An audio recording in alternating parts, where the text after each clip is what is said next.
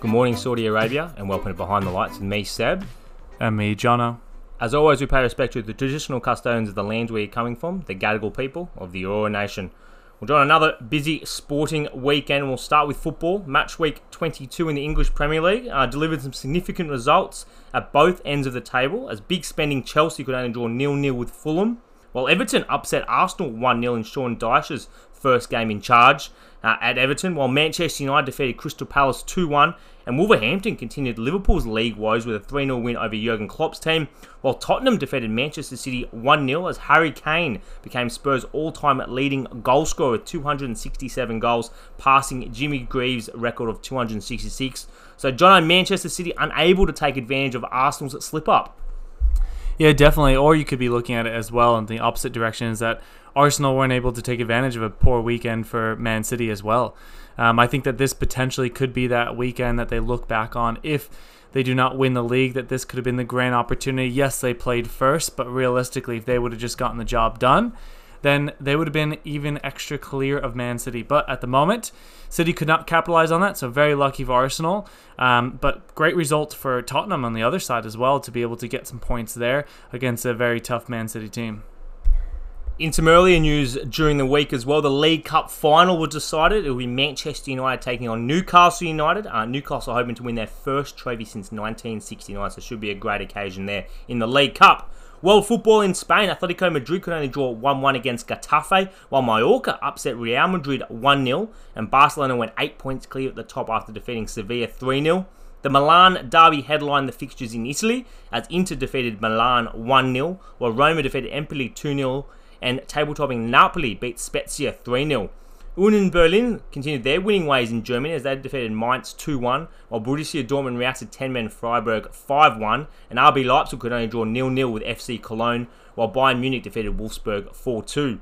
In France, PSG defeated Toulouse 2-1, while in Scotland, Rangers beat Ross County 2-1 and Celtic defeated St Johnstone 4-1. In the Barclays Women's Premier League in England, uh, Week 13 saw Manchester City defeat Leicester City 2-0, while Manchester United drew 0-0 with Everton, and Chelsea defeated Tottenham 3-2, while Arsenal could only draw 0-0 with West Ham, meaning Chelsea now back at the top, followed by Manchester United and Arsenal. A-League here in Australia, Week 15, and Melbourne victory uh, finally notched up a win, defeating Wellington Phoenix 3 1. Melbourne City destroyed Macarthur 6 1. Sydney FC defeated Central Coast 3 2 in, a topsy turvy game here in Sydney. Adelaide defeated Brisbane 2 1. Perth and Newcastle drew 2 2, while Western Sydney defeated Western United 1 0, meaning Melbourne City remain top, followed by Western Sydney and Central Coast, while Melbourne Victory remain bottom. The Women's A League, Sydney FC defeated Melbourne City 3 0. Perth defeated Western United 3 1. Melbourne Victory defeated Western Sydney 3 1. Canberra defeated Newcastle 3 0, while Brisbane defeated Adelaide 1 0, meaning Western United sit top, followed by Melbourne City and Sydney FC. Cricket and the first test match of the four test series between India and Australia begins this Thursday as Australia will look to win back the Border Gavaskar Trophy and win a series in India for the first time since 2004-05. Should be a cracking series there and hopefully some great cricket uh, played over in India. Well, over the weekend, the Big Bash League final uh, was decided. The Perth Scorchers defeated the Brisbane Heat by five wickets. Brisbane making 7 for 175. Perth chasing it down, making 5 for 178. Perth batsman and captain Ashton Turner won play of the match for his 53. Rugby in the Six Nations uh, kicked off over the weekend in Europe, and round one saw Ireland defeat Wales 34 to 10. Scotland defeated England 29 to 23 at Twickenham, while France defeated Italy 29 to 24. Basketball, Jono, and NBA, some huge stories coming out, none bigger than Kyrie Irving being traded from the Brooklyn Nets to the Dallas Mavericks. What did you make of this trade?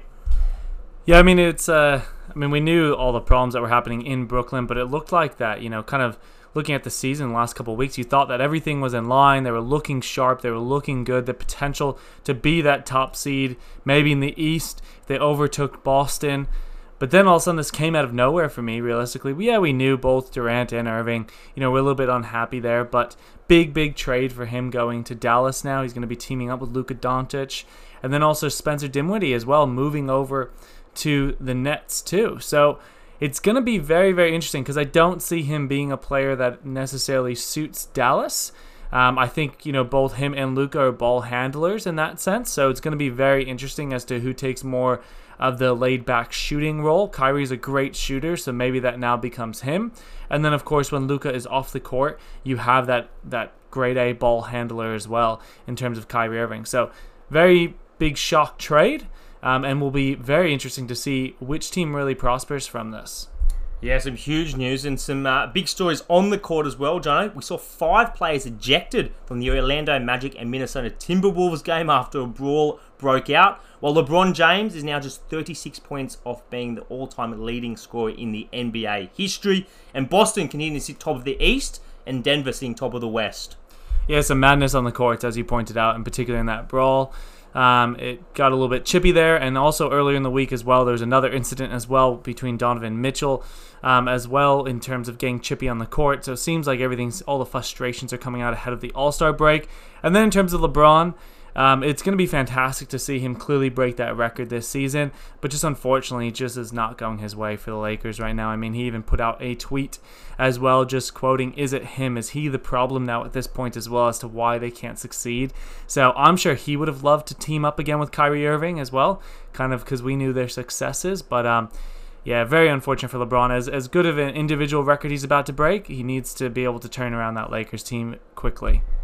In the NBL here in Australia, the Tasmanian Jack Jumpers defeated the Illawarra Hawks 83 to 63. New Zealand Breakers defeated the Brisbane Bullets 80 to 75. Melbourne United defeated Adelaide 36 to 116 to 107, while the Perth Wildcats upset the Sydney Kings 96 to 84 to secure their final uh, finals berth, the sixth spot in the league. So now the finals teams are sorted. Sydney Kings, New Zealand Breakers, Cairns Taipans, Tasmania Jack Jumpers, SEM Phoenix, and the Perth Wildcats. So it should be an amazing final series there.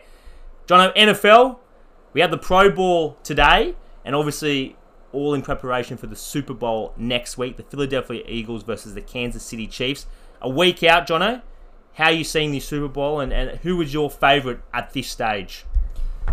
Yeah, look, I mean, it's been pretty uh, quiet in terms of a Super Bowl lead up. I feel like sometimes you kind of get some big headlines or stories or even injury concerns. Yes, we know Patrick Mahomes has had a little bit, of, uh, had had a lot of knocks there in that last game, but there hasn't been much talk about you know whether you know what what that status is. I'm assuming no no talk essentially means that he's clearly going to be going ahead. Otherwise, there'd be major stories about if he was going to be sidelined. Um, but again, as well, I think realistically, I'm looking at the Eagles as a slight edge because there is a banged up Mahomes. Whether he is, you know, going to be out there, he's clearly not going to be full 100%. So I give them the slight edge, as well as just overall, they've just been playing some fantastic football as well. So I'll give them the slight edge. But yeah, it was an interesting Pro Bowl today. Of course, a lot for just all good fun. Now the Pro Bowls is not, you know, the most serious of events. It's a lot for fun, but yes, all in the build up. And um, yeah, the Super Bowl being hosted in Phoenix, Arizona, so where my family is currently living as well. So there's a lot going on there, but I think nonetheless it's going to be a great game, and it's um, two quarterbacks that will be duking it out, and it's going to be, you know, who's going to be uh, best form going into that fourth quarter. It's certainly always a great week in the lead up to Super Bowl, and, and if we go by the odds, it's going to be a very tight one. I think the Philadelphia Eagles are slight favourites at this stage, uh, but nothing to pick between those two teams. As we know, Jono, uh, the FIFA Women's World Cup is fast approaching. Australia and New Zealand uh, shared host uh, later this year, which should be a fantastic uh, showcase of women's football and, and global football and how it's grown. But Jono, I guess a concerning headline over the last week has, has sort of come out and concerning Saudi Arabia um, and its possible sponsorship of the FIFA Women's World Cup uh, later this year. Reports have suggested that Visit Saudi, which is the official Saudi Arabian tourism authority, uh, are set to be announced as an official tournament sponsor after reaching an agreement with FIFA. Uh, both Football Australia and Football New Zealand uh, were not consulted about this and obviously have gone back and to ask FIFA for clarification on why this decision was made. Jono, before we go into a bit more detail around Saudi Arabia and its growing influence within sport, especially football, what have you made of, of this headline and, and I guess the possible uh, ties that this World Cup will have with uh, Saudi tourism? Yeah, look, for me, honestly, when I saw this, it really just makes no sense um, in terms of, besides the fact of clearly the dollar figures that are behind this. And look, it hasn't been disclosed as to how much essentially um, this visit Saudi really is going to be, but in all seriousness, it has nothing but dollar signs because it makes absolutely no sense. This is, first off, a Women's World Cup. That means so much to the host nations as well um, and to not consult them on something like that. To also, it seems very odd as well to have a tourism um, ads and sponsors for nothing but the host country in that sense too. And then of course, the biggest issue of them all is just the clear women's rights um, issues that happen in Saudi Arabia, the clear rights against LGBTQI plus communities, um, and just even just thinking about all that as well. I mean, it, you know, you, you think about in terms of even just sports for women, it, it dates back to it, as recent as 2018 when they were allowed to play sports in schools as well as to for women to be able to get into stadiums as well and watch sports. And now we're saying that what we're telling this demographic of women's players to go visit there in a place as well where if you depending on how you identify as well um, potentially you would are, are not accepted there by law as well. So it absolutely makes no sense. Um, and it's just, for me, it just shows FIFA again just taking the money. And it, I'm thoroughly, thoroughly disappointed if this does go through because what do we learn from everything that happened with Qatar? What do we learn from the human right violations there? How are we not learning from this? This just seems like another step backwards for FIFA. Yeah, as you mentioned, obviously we've we've come out of a situation which we saw uh, unfold in Qatar and all the concerns around the men's World Cup. And I guess looking forward to the women's World Cup, it, it seemed to bring a bit more of a positive message in regards to where it was being hosted. But if this does go through, I think it again shows FIFA's lack of understanding when it comes to the people they're, getting, they're going into bed with. As you said, obviously the dollar figures um, are hugely influential in their decisions, and you're having a country or a regime in Saudi Arabia possibly sponsoring a World Cup in Australia New Zealand, where, as you said, women's rights over there are hugely controlled um, and hugely problematic in, in a country where women face discrimination in marriage, divorce, inheritance, child custody rights, and, and any females that, who dare to speak out against the regime face jail time. So, how can you be aligning a women's World Cup, a women's World Cup, women's football, which we've seen exponential growth in the last few years, and it's great to see uh, a Women's World Cup so such interest in it, and align it with a regime that that does it that hardly acknowledges women's rights. John, it again shows FIFA's real lack um, of understanding when it comes to these issues. Yeah, and look, I think another thing that FIFA didn't necessarily prepare for is I, I do think that these women's players are going to step up and start saying something. Will protest as well. I think more so than what the men do, quite honestly. Um, these women's players have to fought from the beginning for a lot more in terms of equal pay, um, revenue shares, even just getting that same recognition and everything as well. Um, they've had to fight for a lot, and they continuously fight for things. So, if anything, I think you know, FIFA's going to be in for an eye opening as well when, you know, these players start protesting against them as well.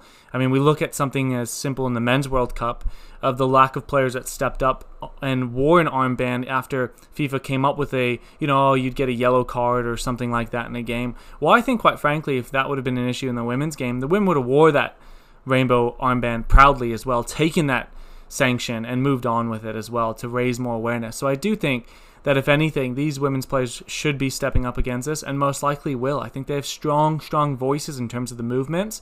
And I think that we will see a bit of a movement if this does stick as a decision by FIFA. And we've heard in the last few days the Australian women's team, the Matildas, possibly thinking of doing something in regards to speaking out against this. We saw the, the men's team, the Australian men's team, uh, put that video uh, forward, uh, I, I guess, talking out against Qatar's regime before the World Cup. So I think something like that would be a really positive step. And, and I think, as you said, you want to see the athletes involved if, if they truly believe uh, in women's rights as as a whole, not just not just here in Australia and the Western world, but for women all over the world. I think coming together and, and, and having a voice for those that are that don't experience that, I guess those uh, rights and those freedoms, I think could be a really positive thing.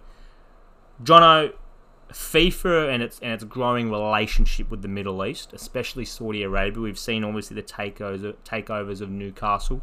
Um, there's talk that Saudi Arabia are well in the mix for the 2030 World Cup, which will be the centenary. We know they've paid Lionel Messi $30 million to be the voice and the face of that campaign, which is just bizarre considering Argentina are actually one of the countries also going for that uh, for that World Cup in a South American bid. What have you made of the growing influence of, of the Middle East and uh, and Saudi Arabia, and I guess the money that's being thrown at football, especially at football, because we know of the global reach? What have you made of the growing influence, and how concerning is it? We obviously know Cristiano Ronaldo is now playing over there, and how much he's been paid. There's rumours that they're after Messi as well. What do you make of it, and and what sort of controls and sanctions do you think need to be put in before countries can just start uh, taking some of the biggest global superstars as individuals and also some of the biggest uh, events worldwide? Yeah, look, I mean, it, it begs the question of Infantino in particular and, and everybody with FIFA is every time they step into a door, it's like money should just be raining down on them because that's that's what it seems like. And as you pointed out as well, before Ronaldo even stepped foot in the Saudi league as well. Messi has been paid as the ambassador. So now you have Messi and Ronaldo, the two top players of the last generation, both being sponsored by this. You have World Cups happening in these kinds of conditions. You have now a Women's World Cup potentially being sponsored by this as well. You have clubs being bought out. It's just all just run by money, money, money. And it's just really sad that we've just lost touch essentially with what the game was and what it's about. And look, yeah, that's great. You can have all the money that you want and everything, but we're just ignoring the, the, harsh conditions of these countries as well. The lack of systems that are put in place, the lack of basic rights as well for certain individuals as well. And in particular this this World Cup as well that we just had in 2022.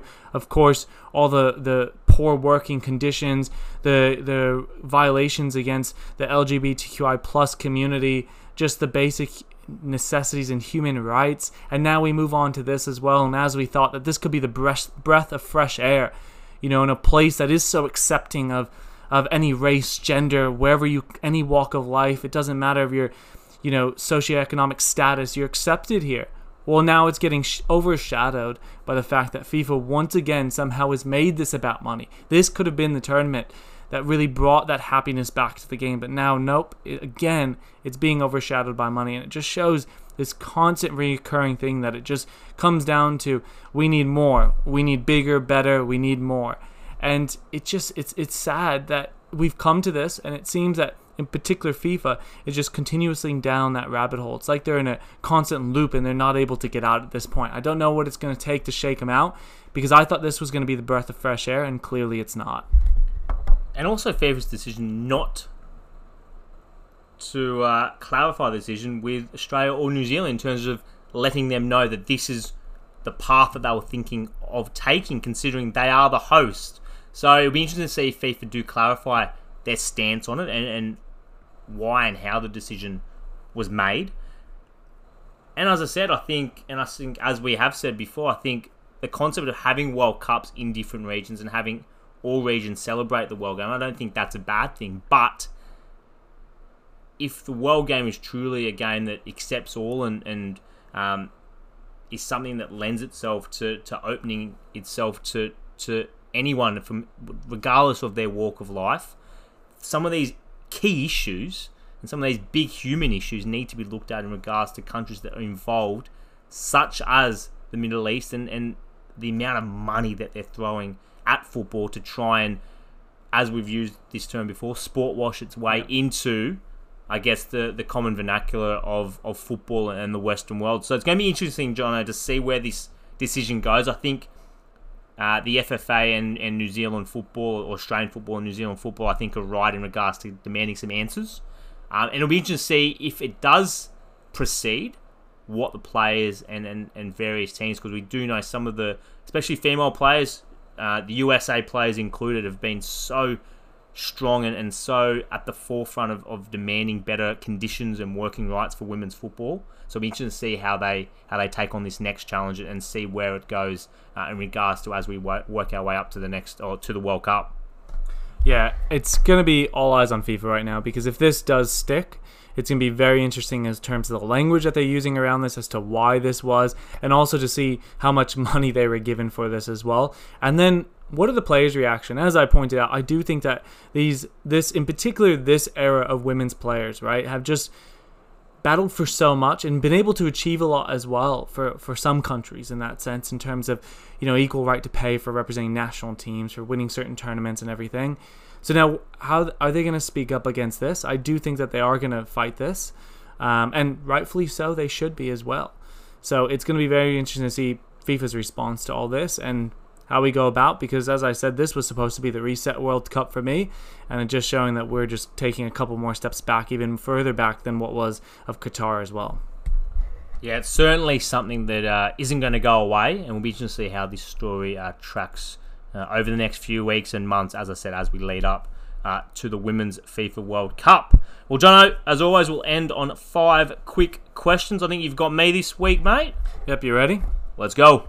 All right, first question. As we touched on, Kyrie Irving is gone from the Brooklyn Nets. Do you think that this will then entice Kevin Durant to leave or stay after this year? Well, the rumors are rife, and, and Phoenix apparently are in, are in the mix as a possible destination. It Would be a huge uh, sign of them. I think it's going to be uh, depending on how the the Nets go for the remaining of this season, but it is a huge loss because obviously Kevin Durant wants to win a championship with Brooklyn. That was his aim when he when he moved there.